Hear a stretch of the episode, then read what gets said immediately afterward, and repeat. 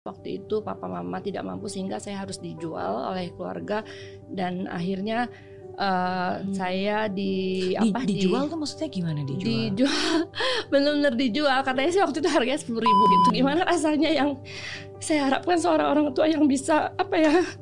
Iya. Belain anak gitu kan, nggak taunya dia sendiri seperti itu. Soalnya ada satu lirik yang buat saya itu sangat jadi kunci dari uh, lagu yang Isa Semak itu kan, jangan pernah menyerah, lakukan semua dengan cinta. Itu kayak aduh kena oh. banget di hati. Jangan pernah menyerah, yakinlah kita bisa. Kak Leni Hartono, hai. Hai juga. Apa kabar? Uh, kabar sangat semangat. Terima kasih udah jauh-jauh datang dari Bali. Iya. Yeah. Untuk hadir di Jakarta. Uh, hadir ke sini lebih tepatnya, dan kita mau ngobrol-ngobrol lebih banyak nih karena ada banyak banget inspirasi dan hal-hal yang pastinya um, bisa kita gali dan bisa kali ini bagikan. Amin. Terima kasih untuk kesempatannya. Sama-sama. Hmm. Dan anyway, kalau di Friends of Merry Riana ini kita uh, delapan plus satu. Jadi nanti saya akan menanyakan delapan pertanyaan okay. yang harus dijawab oleh Kak Leni. Tapi di akhir nanti Kak Leni boleh menanyakan satu pertanyaan apapun juga ke saya, yang nanti juga akan saya jawab. You can okay. ask anything. Yep. Oke. Okay. Jadi mungkin pertanyaan pertama dulu deh, supaya orang juga bisa lebih kenal dan lebih tahu. Uh, karena kalau saya lihat dari perjalanan hidup dan begitu banyak hal-hal karya-karya yang dilakukan oleh Kak Leni itu banyak banget. Tapi dari semua hal itu, apa yang membuat seorang Leni Hartono bangga terhadap Leni Hartono? Uh, yang paling bangga ya, hmm, yang paling bangga sih menurut aku waktu pas bisa hadir di Las Vegas uh, Jewelry Show beberapa hmm. tahun yang lalu, kayaknya buat aku itu yang paling bangga banget soalnya hmm. uh, pada akhirnya uh, aku seorang Leni Hartono yang notabene yang nggak berpendidikan tinggi gitu ya, nggak berpendidikan formal, cuma kelas satu S M P aja sekolah, yang hmm. sempet di bully teman-teman sekolah dulu, terus yang sering diremehkan orang gitu kan, terus pada akhirnya benar-benar bisa menginjakan kaki di Las Vegas beberapa tahun yang lalu itu bukan cuma sebagai turis, tapi benar-benar hmm. saya datang itu ke sana bawa jewelry saya silver and gold, and saya sebagai businesswoman ke sana, wow. uh, apa satu-satunya dari Bali perempuan yang ada di sana um, apa uh, do my own show gitu lah, kayaknya hmm. buat saya itu bangga banget dan itu udah kayak klimaks banget buat buat saya di dalam pencapaian bisnis gitu. Aduh seneng banget. Sebuah hal yang gak pernah diimpikan sebelumnya. Iya, ya kayak, eh, akhirnya aku nyampe juga ya. Karena di Las Vegas J C K itu benar-benar kayak the biggest show hmm. every year di di bidang jewelry business hmm. gitu. Tahun berapa tuh berarti pas ke uh, Las Vegas? Kalau gak salah dua ribu sembilan belas ya. Oke, sebelum pandemi berarti sebelum ya. Sebelum pandemi banget ya. Dan itu aku seneng banget. Okay. Bangga banget akhirnya bisa ada di sana gitu loh. Iya, karena menuju ke sana yeah. kan uh, berproses dan berproses betul, betul, betul iya. butuh persiapan dan juga butuh banyak biaya dan juga support ya dari uh, teamworknya, dan itu benar luar biasa banget akhirnya kami bisa sana dan sukses gitu loh. hmm.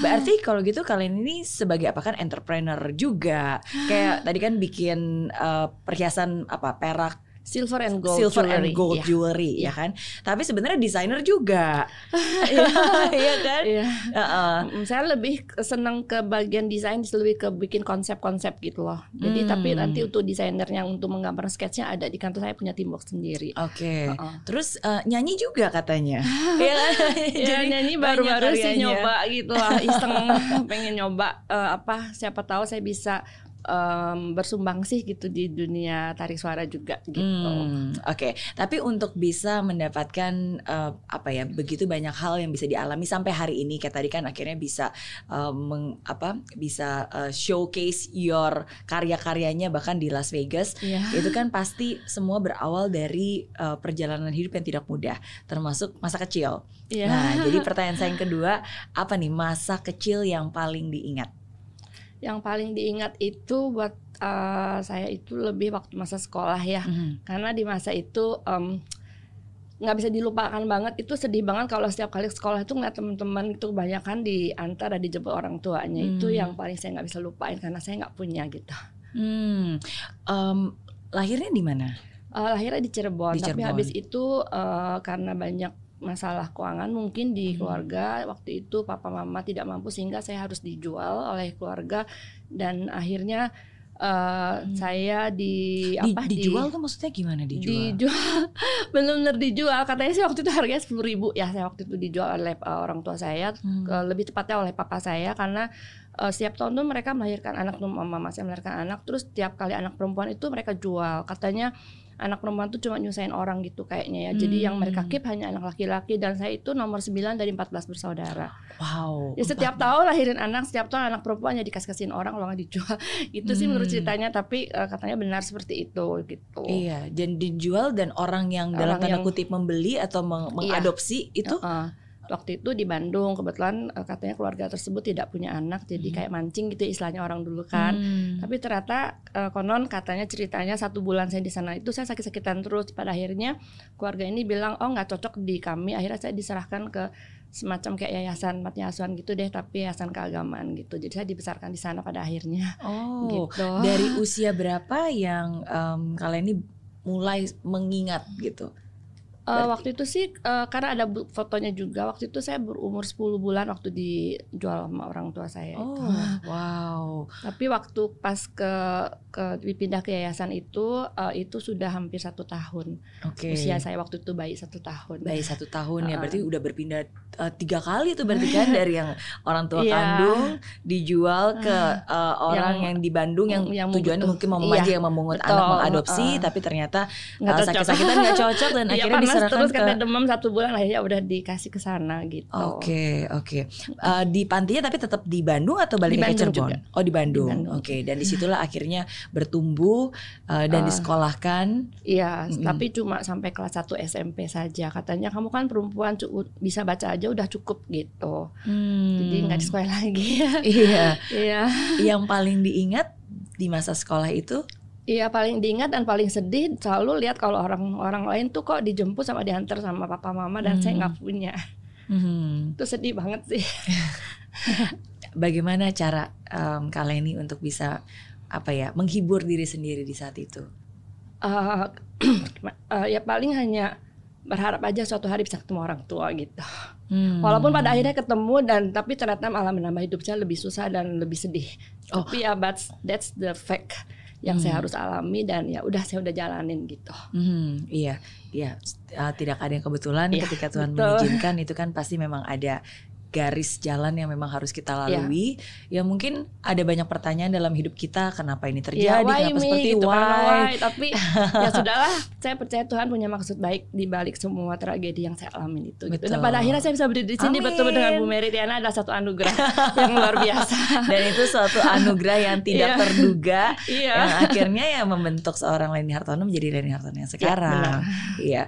Cita-cita waktu kecil apa sih?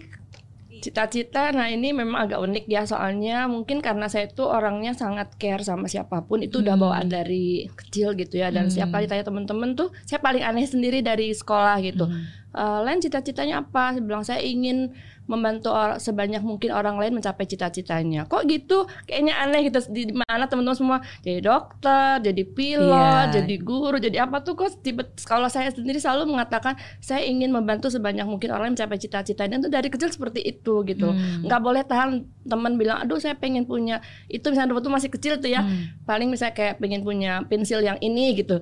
Terus saya tuh berusaha banget gimana caranya biar bisa ngasih temen itu bisa kayak gitu. Itu kan cita-cita kecil istilahnya. Wow. Itu ya, waktu anak-anak bukan itu untuk kan membantu mengi, eh, apa, kebutuhan sendiri ya, tapi iya, kalau ada teman itu mau memang udah bawaan dibantu. Saya tuh nggak okay. tahan kalau dengar orang misalnya apalagi sekarang sama ibu-ibu aduh saya pengen sekali pengen anak saya misalnya bisa sekolah di mana gitu tapi saya nggak mampu. Itu saya nggak tahan denger yang kayak hmm. gitu-gitu. Jadi saya pengen itu oh itu cita-citanya si ibu gitu kan. Gimana caranya biar bisa saya bantu mewujudkan itu. Jadi itu buat saya kebahagiaan tersendiri gitu yeah. ya. Itu luar biasa banget yang nggak bisa dibayar sama uang sama apapun. Jadi kalau melihat orang lain yang bisa mencapai sesuatu atas bantuan saya yeah. itu rasanya aduh luar biasa banget. Tidur nyenyak banget. Seneng banget gitu. Iya, yeah, itu satu kekuasaan tersendiri. Dan Tuhan gitu. Sudah menaruh itu di hatinya. Iya, yeah, oh, uh, gitu. Kalian nih bahkan yeah. dari sejak kecil. Mm-mm, dari wow. waktu sekolah itu saya udah paling aneh sendiri kalau jawab apa cita-cita. Suka dijadiin teman-teman tertawaan, kok kamu aneh banget sih jawabnya gitu. Okay. Tapi ya memang itu udah panggilan uh, jiwa saya sih. Ya. Betul, betul. Yeah. Ya, sesuatu yang memang sudah apa ya? Ya sudah di, disematkan di dalam yeah. hati dan di dalam hidup Kak Leni. Iya, yeah, betul. Ya. Oke, jadi kan um, saya sangat tertarik nih dengan masa kecilnya tadi kan. Berarti sekolah hanya sampai satu S M P. Iya. Yeah. Terus habis itu Habis Gimana? itu uh, ya udah saya nggak sekolah lagi karena nggak boleh. Terus sempat kabur dari tempat yayasan itu. Akhirnya saya kerja, cari kerja sendiri. Di usia lima belas tahun saya udah bekerja di Bandung gitu. Oh, Oke, okay. bekerja hmm. apa waktu itu? Waktu itu di apa? Kerja di bagian rek, uh, apa studio rekaman. Waktu itu kan masih video Betamax tuh ya. Oh iya. Yang masih tebal-tebal gitu.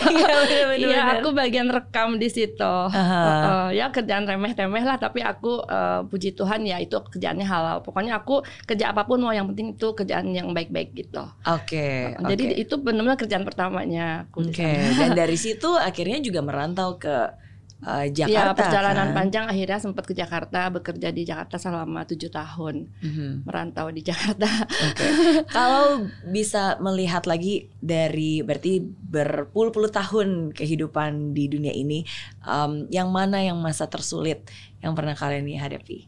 Yang paling sulit banyak banget sih ya, hmm. sulit banyak banget. Tapi yang paling saya ingat terus itu adalah waktu saya uh, sempat jadi single parent. Waktu itu bawa tiga anak, terus kebetulan memang pas uh, tidak ada pekerjaan waktu itu ya. Kebetulan banget deh banyak tragedi terjadi gitu, terus nggak ada kerjaan. Dan benar-benar waktu itu saya nggak punya uang banget, nggak hmm. punya uang banget. Sampai hari itu saya bingung mau kasih anak saya makan apa. Terus bahkan anak saya yang satu yang kecil udah putus sekolah tiga bulan. Terus mm, tapi bener-bener hari itu saya nggak tahu nih hari ini saya mau makan apa, bener-bener nggak punya uang gitu kan. Terus anak saya tiga gitu kan. Terus uh, pada hari itu pagi jam delapan saya tidak bisa lupakan ada seorang dari gereja ketuk pintu. Terus dia bawa sembako, terus bawa uang untuk anak saya sekolah.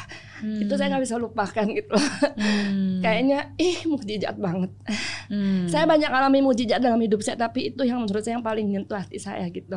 Oke. Okay. uh, Jadi um. sampai sekarang pun sehingga itu Uh, sangat apa ya berkesan dalam hati saya, sehingga pada saat hari ini pun saya sering melakukan itu untuk membalas kebaikan Tuhan pada saat itu. Iya, iya. Karena ketika kalian sudah membantu banyak orang, di iya. saat dibutuhkan sebenarnya orang lain pun, maksudnya Tuhan iya. mengirimkan bantuannya lewat orang-orang sekitar untuk Benar. membantu kalian nih. Jadi saya sekarang senang melakukan hal seperti itu juga. Kadang saya nggak tahu, mungkin siapa tahu bantuan saya hari itu benar-benar adalah sesuatu banget buat hidup orang itu. Kita kan nggak tahu. Hmm, gitu. Okay. Sama seperti yang saya alami waktu itu. Iya, iya.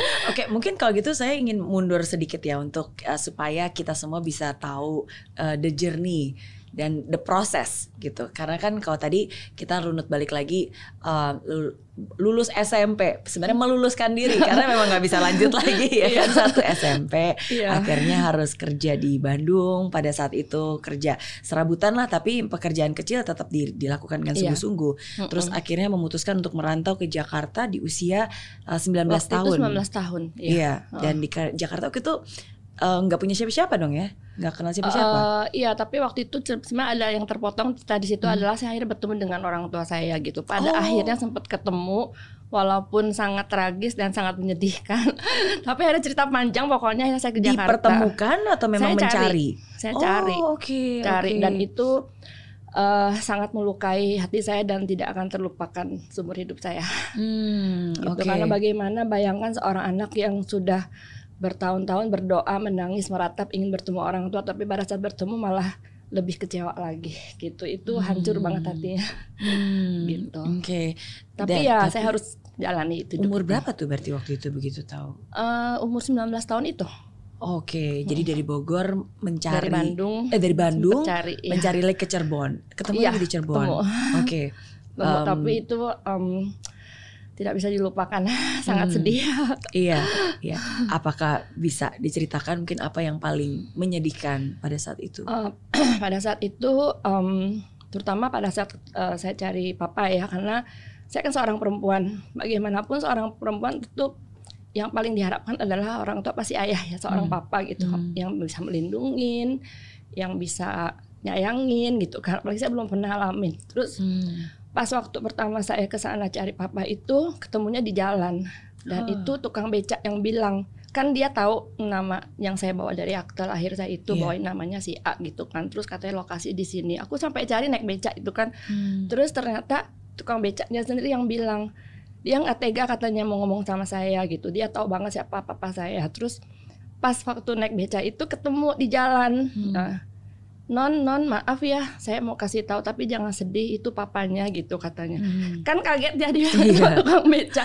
Terus katanya uh, ya seperti itulah kondisinya, dan papa saya waktu itu lagi dipukulin polisi gitu karena memang sering katanya jadi preman, terus suka minta-minta uang gitu sama orang-orang. Jadi saya hancur hmm. banget gitu. Gimana rasanya yang saya harapkan seorang orang tua yang bisa apa ya?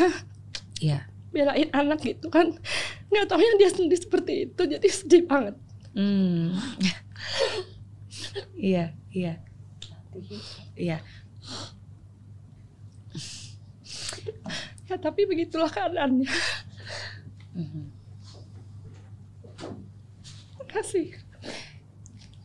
Tapi, um, tapi justru saya melihat mungkin karena Um, Papa dan Mama tahu bahwa mungkin cara terbaik untuk bisa untuk bisa menyediakan masa depan anaknya pada saat itu ya mungkin dengan terpaksa memberikan atau menjual, karena pada akhirnya kan mungkin sekarang jauh lebih baik daripada pada saat itu. Menurut saya karena Tuhan baik, hmm. karena Tuhan baik sehingga apapun kondisi keluarga saya memang um, apa ya istilahnya susah dan um, tidak bertanggung jawab terhadap anak-anaknya sendiri. Yeah. Tapi Tuhan menitipkan saya di tempat di mana saya bisa menempat diri saya sendiri untuk hmm. semangat, untuk kuat menghadapi hidup. Jangan pernah menyerah. Iya, iya. Justru karena Tuhan yeah. sungguh baik dan yeah. akhirnya ya sengaja untuk bisa memberikan jalan yang yang baru yang mungkin berbeda dari yeah. rencana manusia pada umumnya. Walaupun penuh liku dan tragedi, akhirnya saya terima itu sebagai berkat Tuhan. Hmm. Sehingga saya bisa punya hari ini dan menjadi seorang yang kuat. Amin, amin. Dan yeah. uh, apapun juga kesulitan yang dilalui itu bisa menjadi kekuatan bagi banyak orang. Amin, yeah. amin, amin. Hmm. Pada saat itu akhirnya sempat uh, komunikasi nggak? Apa sempet, jadi tahu? Oh sempat bertemu. Sempat ketemu okay. Mama, sempat tapi ya uh, apa? terlalu banyak luka. Iya. Yeah, yeah. Ya yeah. kadang di hidup ini mungkin uh, kita hanya perlu untuk melangkah ke depan. Iya. Kadang-kadang mungkin memang yang nggak ada gunanya juga kita kembali ke masa oh. lalu dan mencoba mencari masa lalu dan coba, mencoba untuk jalan mundur gitu kembali. Iya. Ya ada saatnya dimana ya udah mungkin memang harus maju ke depan dan melihat apa yang memang sudah disediakan di depan iya. mata. Yang penting buat saya itu uh, saya bisa mengampuni mereka. Itu hmm. buat saya legowo dan saya bisa melangkahkan kaki saya dengan lebih ringan dan mencapai impian saya satu-satu. Yes. Dan akhirnya Tuhan mempertemukan lagi juga dengan orang-orang yang baik dalam hidup yeah, Kak Leni. Betul. Yang akhirnya dari Jakarta walaupun susah uh, harus apa ya? Harus jalan sampai kaki lecet-lecet. Bener? Iya.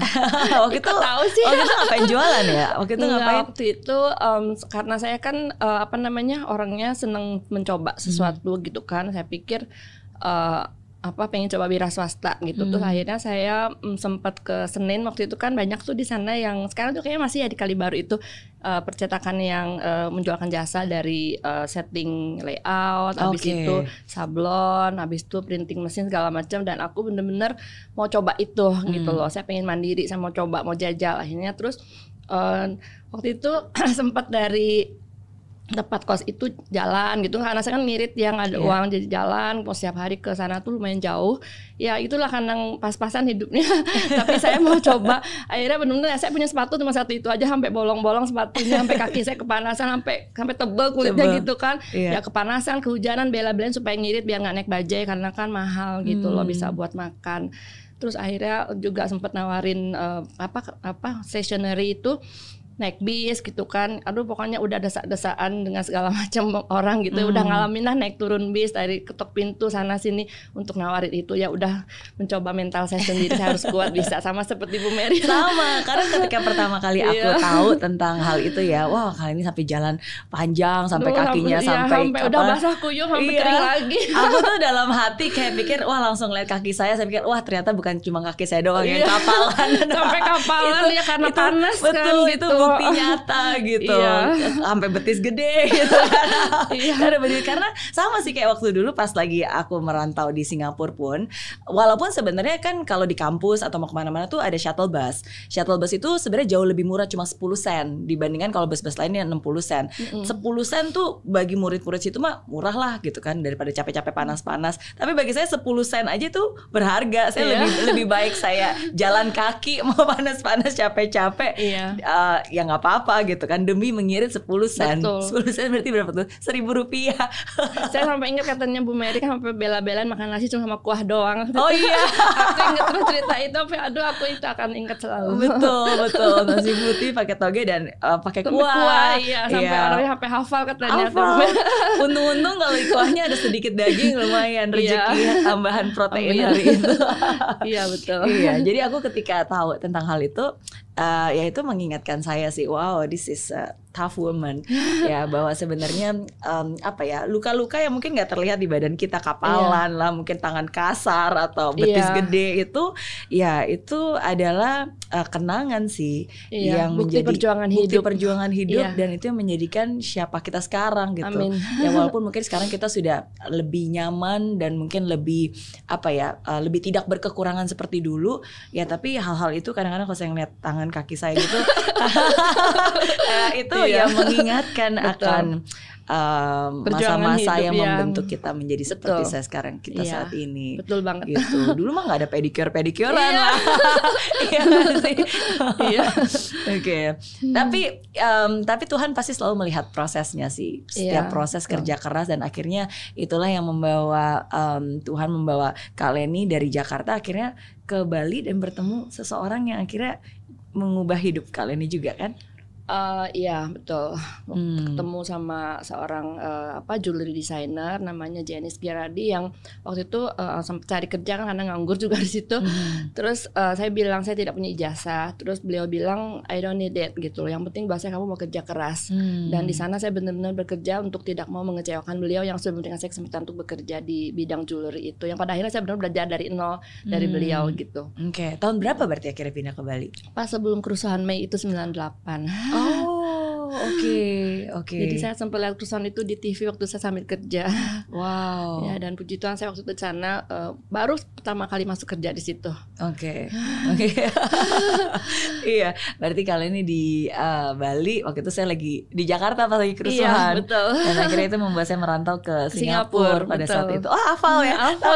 Saya udah baca bukunya. Thank you, thank you. Tapi seringkali Um, apa ya, merantau itu yang membuat kita jadi wanita yang lebih tangguh sih. Iya betul ya, walaupun siapa juga yang mau ditempas sesusah itu kan. Betul oh. ya. Yang penting buat saya apapun yang saya kerjakan itu adalah suatu hal yang baik, yang halal gitu. Hmm, okay. Jadi saya nggak pernah uh, apa menyalahkan. Jadi saya pikir walaupun saya punya seribu alasan untuk mengatakan bahwa Tuhan kenapa hidup saya seperti ini, yeah, tapi saya yeah. punya seribu alasan lain yang mengatakan bahwa Tuhan sangat baiklah sama hidup saya. Buktinya saya punya hari ini. Iya. Yeah. Gitu. Setuju, setuju, sangat setuju, sangat yeah. setuju. Oke. Okay. Nah, lalu uh, berarti pindah ke Bali, membangun usaha jual. Oh, kita masih masih bekerja, bekerja iya. belum bangun usaha sendiri. Ya, oh. Oke, okay, terus kapan memutuskan untuk um, mulai um, usaha sendiri? Itu juga banyak cerita yang terputus, tapi hmm. pada akhirnya to make long story short, ya tahun dua ribu lima uh, saya uh, mau coba, mencoba apa uh, bisnis jewelry sendiri dari rumah, waktu masih di garasi, di dapur gitu. Hmm. Orang yang kerjanya, tapi puji Tuhan sampai sekarang orang tersebut yang uh, bekerja sama saya di dapur dan di garasi itu masih bekerja dengan saya. Wow. Sampai hari ini. Luar biasa. Dan beberapa dari mereka sudah tujuh belas tahun lebih kerja. Terima kasih buat semuanya yang masih ikut sama aku dari susah dan tetap percaya ya. Dan mereka-mereka yang akhirnya juga membawa um, brandnya ke Las Vegas. Iya. Pas lagi fashion show, pas lagi show kemarin uh, ini jewelry kan. Show, ya. Jewelry show kan. Hmm. Oke. Okay. Nah, terus berarti uh, berkeluarganya tahun berapa nih waktu itu? Uh, tahun dua eh tunggu sebentar. Bisnis dulu atau uh, berkeluarga dulu, punya anak dulu? Uh, waktu itu tahun berapa yang pertama ya? Habis yang kedua tahun dua ribu lima. Oh, oke, okay, ya, oke. Okay. Di Bali. Oke. Okay. Ya. Uh, kan berarti udah punya usaha yang udah dirintis, walaupun mungkin awalnya rintisnya kecil-kecilan, tapi kan pasti berkembang dan bertumbuh. Tapi kenapa tadi saat tersulitnya adalah bahkan untuk um, apa ya, memberi makan anak sendiri aja mm-hmm. sulit. Apa yang terjadi dengan uh, soalnya bisnisnya? Itu ada banyak cerita yang terpotong gitu mm-hmm. ya. Jadi waktu itu saya sempat ke Jakarta. Waktu itu saya kan divorce gitu ya mm-hmm. terus uh, bawa anak tiga. Habis itu uh, banyak hal terjadi di Jakarta. Akhirnya saya kehilangan pekerjaan dan saya kembali ke Bali. Dan pada saat kembali ke Bali itu saya benar-benar gak punya apa-apa waktu itu gitu loh mm-hmm. Jadi benar-benar hidup uh, single parent. Dan waktu itu saya tidak punya pekerjaan waktu balik ke Bali. Oke okay. uh, uh, Dan mulai lagi dari awal lagi dari berarti awal. Dan pada saat itu udah dengan tiga anak. Iya, hmm, betul. Paling besar berapa tuh anaknya? Waktu itu pokoknya usia sekolah semua ya, saya lupa persisnya. Tapi yang pasti semua usia sekolah, sehingga yang terakhir itu yang saya korbankan untuk tinggal sekolah dulu. Hmm. Gitu, sempat putus sekolah. Oke. Okay. Ya. Tapi Tuhan baik. Tapi Tuhan sangat baik. Tuhan ya. menyediakan. Tuhan menyediakan setiap hal yang dibutuhkan. Amin. Hmm. Tuhan luar biasa. Tuhan luar biasa. Amin. Oke. Okay. Nah, kalau kita tadi berbicara tentang proses masa sulit, tapi saya juga percaya pasti ada uh, hal-hal mukjizat yang terjadi dalam hidup seorang Leni Hartono. Jadi apa nih the most spiritual thing, hal yang paling spiritual, yang paling mukjizat, yang paling ajaib yang uh, Tuhan izinkan terjadi dalam hidup Kak Leni? Apa ya, bingung jawabnya.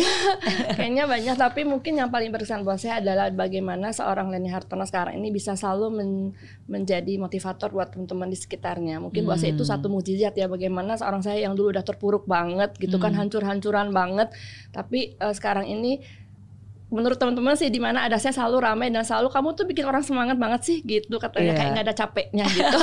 Iya, pertama kali saya ngeliat Kak Leni ada di sini aja langsung wow. Sebelum berucap yeah. kata tuh udah kerasa yeah. uh, semangat, aura positif dan teman-teman selalu bilang energi gitu. Vibrationsnya. Jadi bagi saya mungkin itu mukjizat yang terbesar yang Tuhan berikan buat hidup saya. Jadi dimanapun hmm. saya berada, katanya saya tuh kayak bawa vibes yang positif buat teman-teman. Jadi kayak semua tuh kayak ikut semangat gitu loh. Yeah. Um, Pembawa sukacita. Iya juga, dan lebih ke, lebih ke semangat sih sebenarnya. Dan semangat. Iya, oke. Okay. Gitu. Jadi aduh seneng banget kayaknya. Pas saya mau dijadwal gimana caranya gitu ya, saya yang dari dulu udah, padahal saya sendiri dari dulu tuh terus terang waktu saya kecil ya, uh, maaf ya saya boleh mengatakan bahwa saya tuh tiap hari berdoa tuh Tuhan saya pengen mati aja, Tuhan saya pengen mati aja.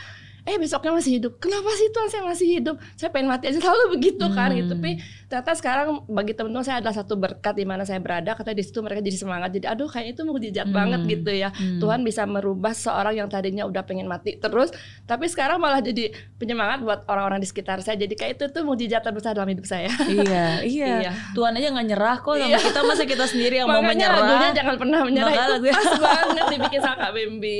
Oke, itu iya. kapan sih mulai uh, Um, kapan akhirnya buat lagu itu Jangan Pernah Menyerah?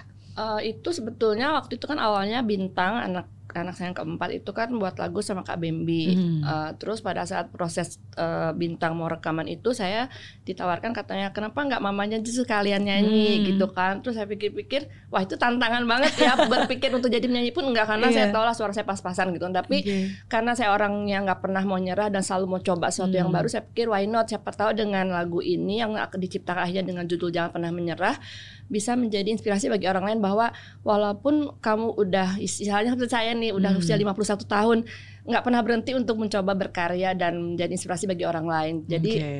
uh, usia bukan jadi santa, apa pan, apa uh, uh, halangan buat saya untuk berkreasi gitu loh. Yeah. Walaupun dalam satu dunia tarik suara yang sama sekali saya belum pernah. Ya why not aku why coba. Not, iya. Gitu. Karena kan ada tujuan yang lebih besar yeah. yang untuk ingin bisa menyampaikan semangat itu, yeah. message yang yeah. yang jauh lebih penting daripada uh, apa ya, daripada mungkin bakat nyanyi. Maksudnya uh, daripada uh, ketidaknyamanan kita untuk belajar, yeah. ya kan. Uh, berapa lama berarti proses bikin lagunya? Uh, itu cepet sih, waktu itu sempat uh, bolak-balik Jakarta untuk coaching klinik vokal. Waktu mm-hmm. sempat dua, kurang lebih dua bulan lah ya bolak-balik Jakarta untuk yeah. latihan dulu vokal, karena aku kan gak ada basic nyanyi. Abis yeah. itu sama Kak Bembi sendiri prosesnya cepet banget, beliau sangat antusias banget. Terus memberi saya kepercayaan bahwa pasti uh, saya bisa gitu kan. Akhirnya rekaman, kalau gak salah cuma sekitar dua atau tiga jam tuh rekaman, habis oh, itu selesai. Dan itu okay. saya saya surprise banget gitu loh, kayak ah ternyata jadi juga ya. Mungkin karena chemistry yang bagus antara saya dan pencipta lagunya gitu. Jadi betul. Kita saling menyemangati. Betul, betul. Gitu. Dan karena ada makna di balik lagu iya, itu juga betul. Kan uh, yang akhirnya mendorong yang disampaikan, membuat, betul. Membuat uh, kali iya. ini akhirnya juga bisa. Mm-mm. Soalnya ada satu lirik yang buat saya itu sangat jadi kunci dari uh, lagu yang Insan Semak itu kan, jangan pernah menyerah, lakukan semua dengan cinta. Itu kayak aduh kena uh. banget di hati gitu. Apa Karena apapun yang dilakukan tanpa cinta kan meaningless. Jadi uh, itu buat saya adalah kata kunci yang sangat indah di lagu tersebut. Okay. Lakukan semua dengan cinta. Lakukan semua dengan cinta. Iya. Oke, okay. Nyanyi dong, nyanyi dong. Mau jadi penasaran. Aduh, suara saya nggak bagus. Beneran nih. Beneran. beneran, beneran, beneran. hmm. Oh, dikit aja, dikit aja, aja ya. Aduh, oke, baiklah. Ya, ya, ya. Jangan pernah menyerah, yakinlah kita bisa, lakukan semua dengan cinta, jangan pernah menyerah. Wow. Oke, okay. Wow, itu hanya baru sebagian dari liriknya. Iya. Ya. Tapi beneran sih, jangan pernah menyerah, lakukan semua dengan cinta. Iya, iya. Itu kata-kata yang luar biasa, powerful. Iya, iya. Nggak sabar pengen dengerin lengkapnya nih.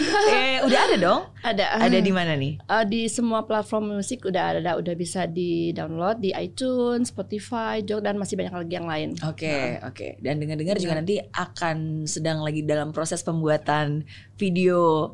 Video klip, video ya. Klipnya ya. Ya, mudah-mudahan November. Amin. Oke, okay. Ya. Ditunggu. Ya, terima kasih. Oke, okay.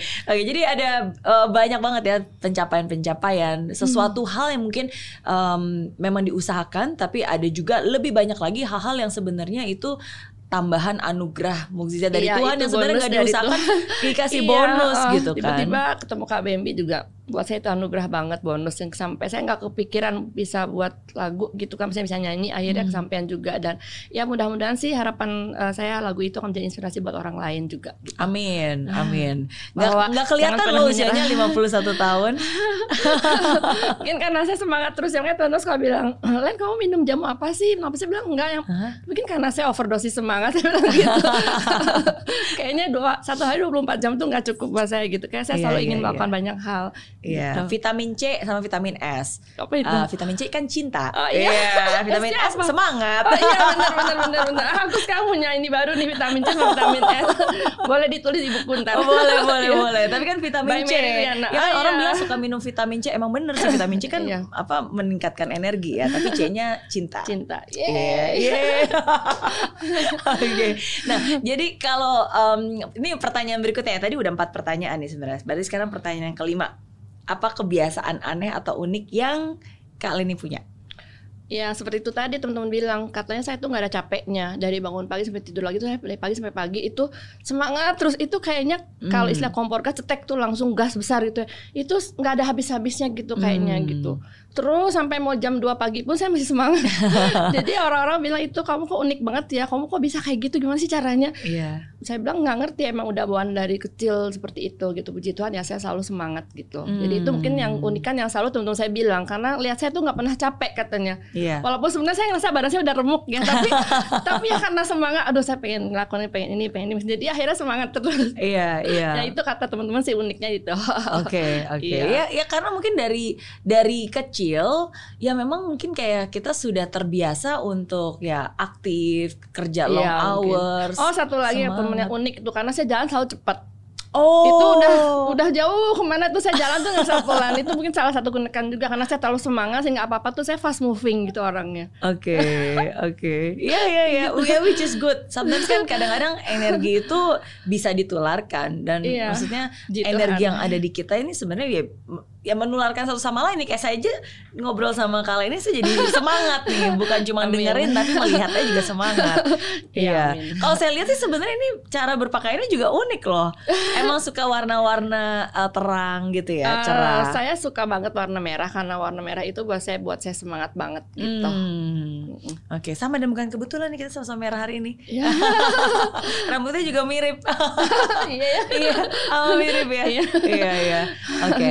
Jadi um, oke. Okay. Nah, kalau sekarang pertanyaan yang berikutnya, um, kalau kalian ini boleh punya superpower, pengennya mau punya superpower apa? Hmm. Hmm, yang terutama sih aku pengen bisa baca pikiran orang. Oh, oke. Okay. Terutama uh, pikiran dari orang-orang yang saya cintai. Saya pingin, hmm. kenapa? Karena saya pingin bisa lebih mengerti orang-orang yang saya cintai ini, sehingga saya bisa lebih mencintai dengan benar, bisa lebih menyukakan hatinya, bisa hmm. tahu how to please him more, to apa uh, menyenangkan anak-anak saya juga. Saya pingin itu aja sih kayaknya. Buat hmm. saya itu sangat menyenangkan jika saya bisa membaca pikiran orang, kayak tahu ini loh yang dia butuhkan, ini yang dia inginkan, ini yang okay. dia harapkan. Terus saya wujudkan. Itu kayak ih sesuatu wow. banget. Kembali lagi ke cita-cita saya lagi. Karena betul. Itu memang udah kayak bawaan saya dari dulu kayak gitu. Betul. Jadi kalau superpower apa ya, saya pingin baca pikiran orang. Oh tahu ibu ini butuh ini, oh ini butuh ini, ini pengen ini, kayak aduh seneng hmm. banget gimana cara saya bisa wujudkan gitu. Itu kayak okay. ya karena banget. Memang itu sudah ya keinginan dari kecil, cita-cita yang memang sudah yeah. di, di apa ya ditaruh di dalam hatinya uh-uh. kalian, sehingga apapun juga kalau diberikan superpower ya superpowernya untuk bisa mewujudkan masih, itu ya, kan masih, masih ber, berhubungan. Iya betul, makanya ya, ya itu sih kayaknya. Seneng hmm. banget kayaknya kalau bisa baca pikiran, terutama orang-orang yang saya sayangin ya. Saya tahu oh sebenarnya tuh itulah harapannya dia, dia tuh pengen ini, aduh saya mau wujudin gitu. Oh, wow. You have a very good heart. Thank you. Punya hati yang luar biasa. Hati yang sungguh-sungguh luar biasa. Uh, Puji Tuhan. Puji Tuhan. Um, anaknya empat kan empat, sekarang. Iya. Um, namanya unik-unik nih. Yang pertama uh, Prinsen, uh-huh. Princess, Prinsesa, yang terakhir uh, Bintang. Iya, ini unik semua nih. Ratu dan Raja dan Bintang, dan Bintang. gitu. Um, apa inspirasi dari kenapa anaknya dinamakan Uh, itu tadi Princeton, Princess, uh, Princesa. Karena uh, ya saya senang aja sih waktu itu ya, karena itu menjadi pangeran dan putri dari hidup saya. Hmm. Terus yang terakhir menjadi bintang di dalam hidup saya. Wow. Yang selalu menyinari di malam hari terutama. Amin.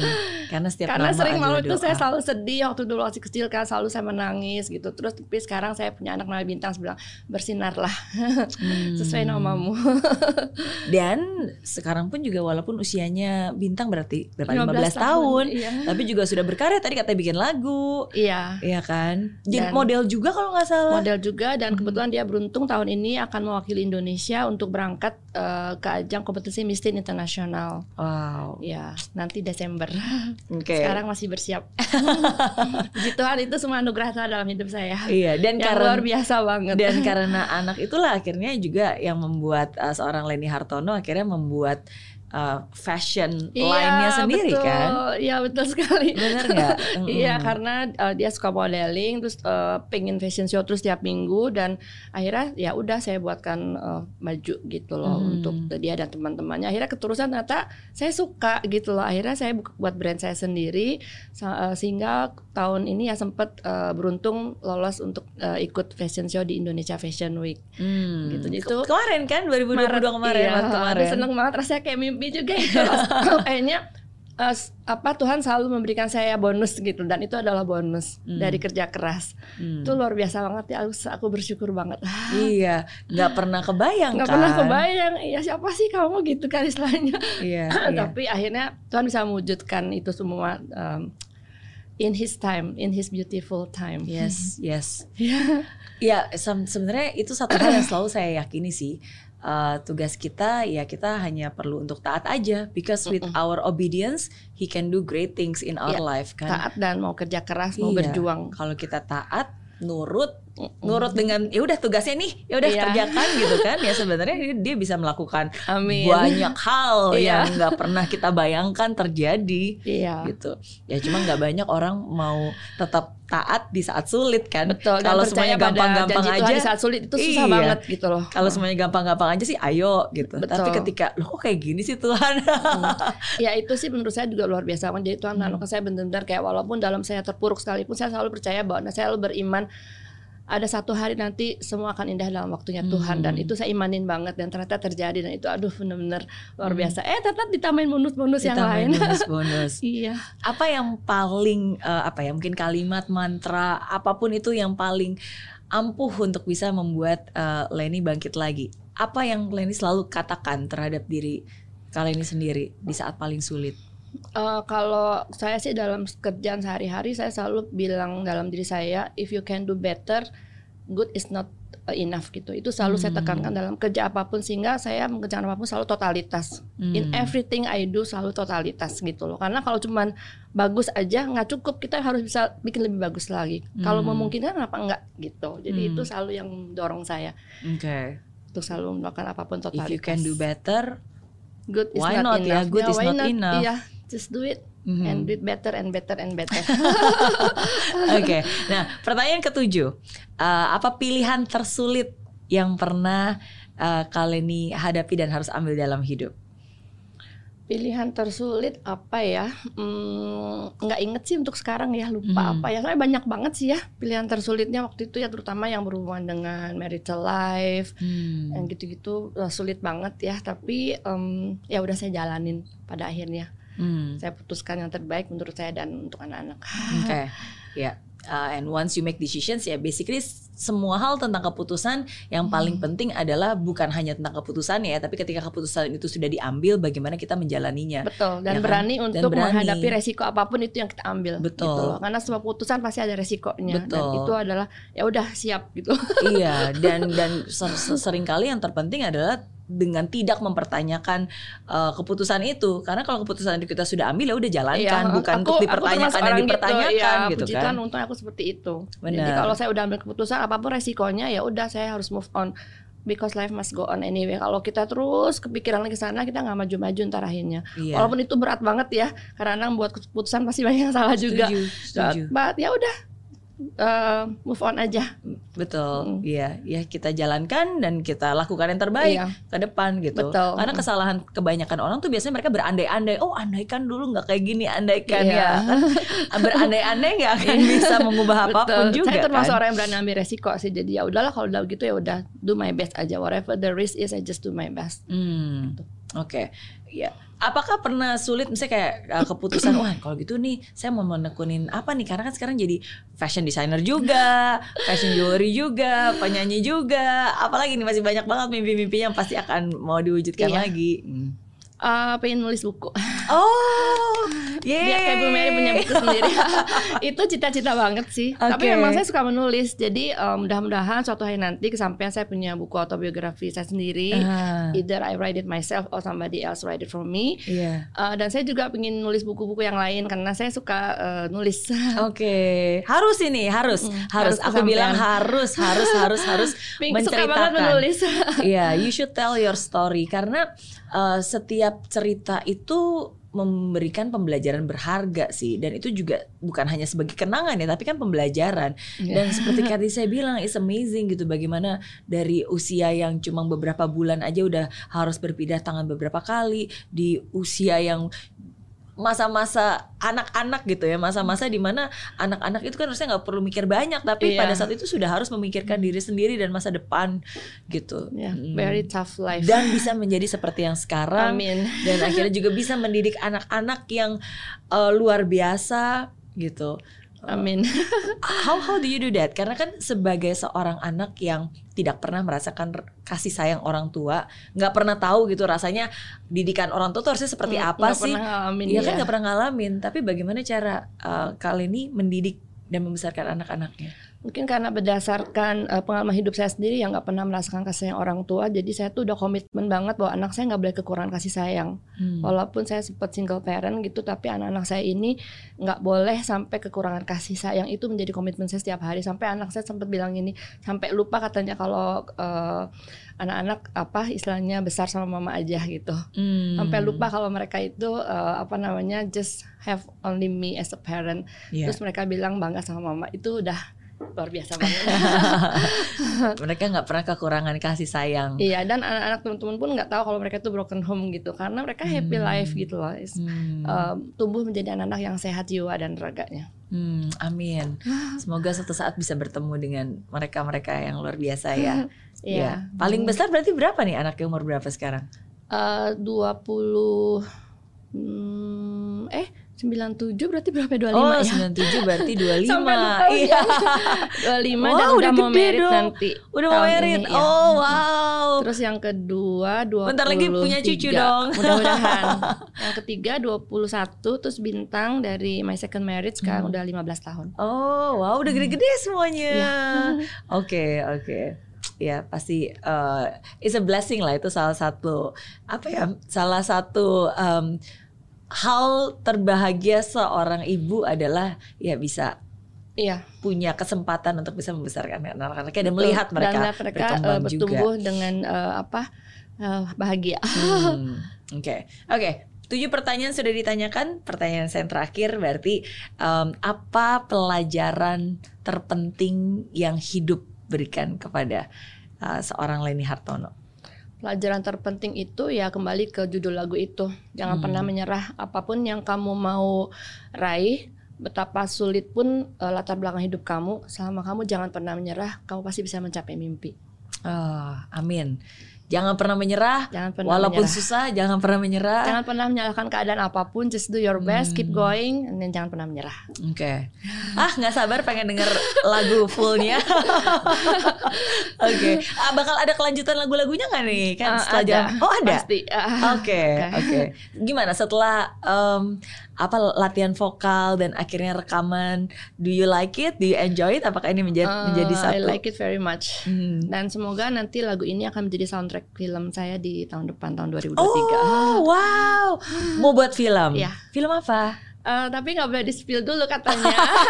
Tapi okay. mudah-mudahan akan uh, baik lagu Bintang dan lagu saya akan jadi soundtrack di film tersebut. Oh wow, oke. Okay. Bakalan main juga kah? Uh, bintang saya tidak. Oke, okay, oke. Okay. Oh, banyak kejutan-kejutan ini nih yang tidak terduga. Iya.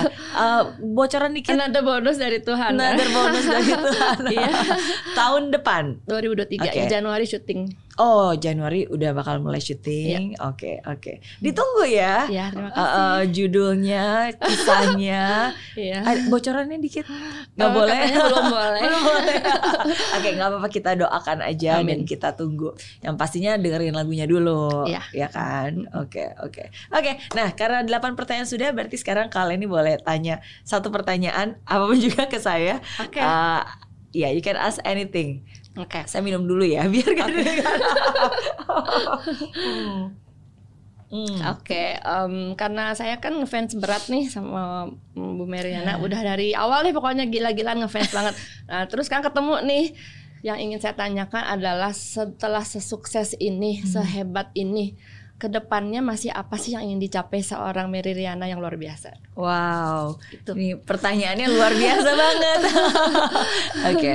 um, mimpi besar seorang Merry Riana apalagi yang ingin dicapai?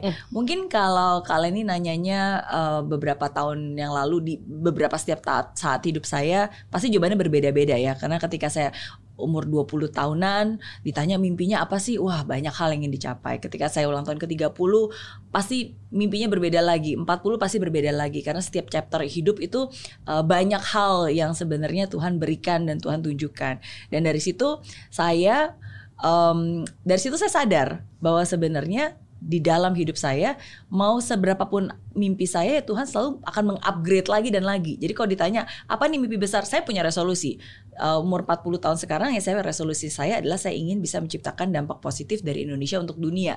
Itu wow. my itu that's my ten resolutions gitu. Tapi apakah itu mimpi terbesar saya? Menurut saya enggak juga, karena ya again setiap saat Tuhan akan selalu mengupgrade lagi dan lagi dan lagi gitu. Dan wow. saya enggak akan pernah okay. tahu. That's nah, great. Jadi kalau benar-benar ditanya ya, berarti saya akan bilang dari yang paling ujung aja. Dan ketika saya melihat di ujung akhir saya, apa sih yang saya mau? Um, simple sih, saya pengen di akhir ujung saya uh, people celebrate my life.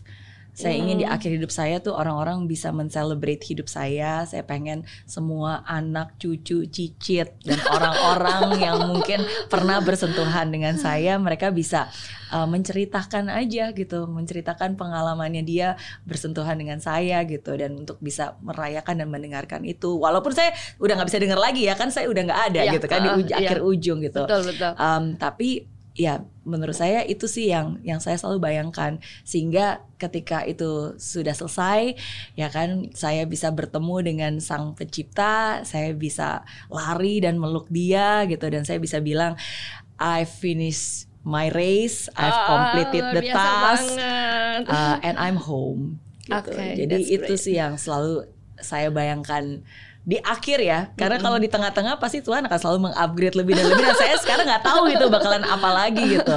Tapi yeah. kalau di ujung akhir uh, itu sih ya ketika oh, saya bisa. Terharu banget. It's really great. Ya, semoga um, ya semoga Tuhan bisa mendengar dan mewujudkan. Pasti. Dan semoga saya bisa tetap selalu. Soalnya hidupnya sekarang aja sudah menjadi berkat bagi banyak orang. Dan amin. Itu pasti akan Tuhan upgrade terus. Amin, amin. Sama. I'm, I'm inspired by your story. Terima kasih. Uh, udah menceritakan pengalamannya dan baru tahu ternyata kan kita udah pernah bertemu sebenarnya. Iya kan? Iya. Berapa bulan purnama yang lalu? Iya, lama berapa, banget. Berapa tahun yang lalu dulu katanya pernah di Bali kan? Yang pas Bali, waktu sama kan? James Bui itu aja udah pas. Pas oh. waktu saya sempet-sempetin, saya punya uang, pokoknya saya harus harus harus harus hadir, duduk paling depan lagi pokoknya. Wow. Gitu. Oke, okay. Waktu itu berarti udah mulai berbisnis udah. dong ya, udah, udah kan.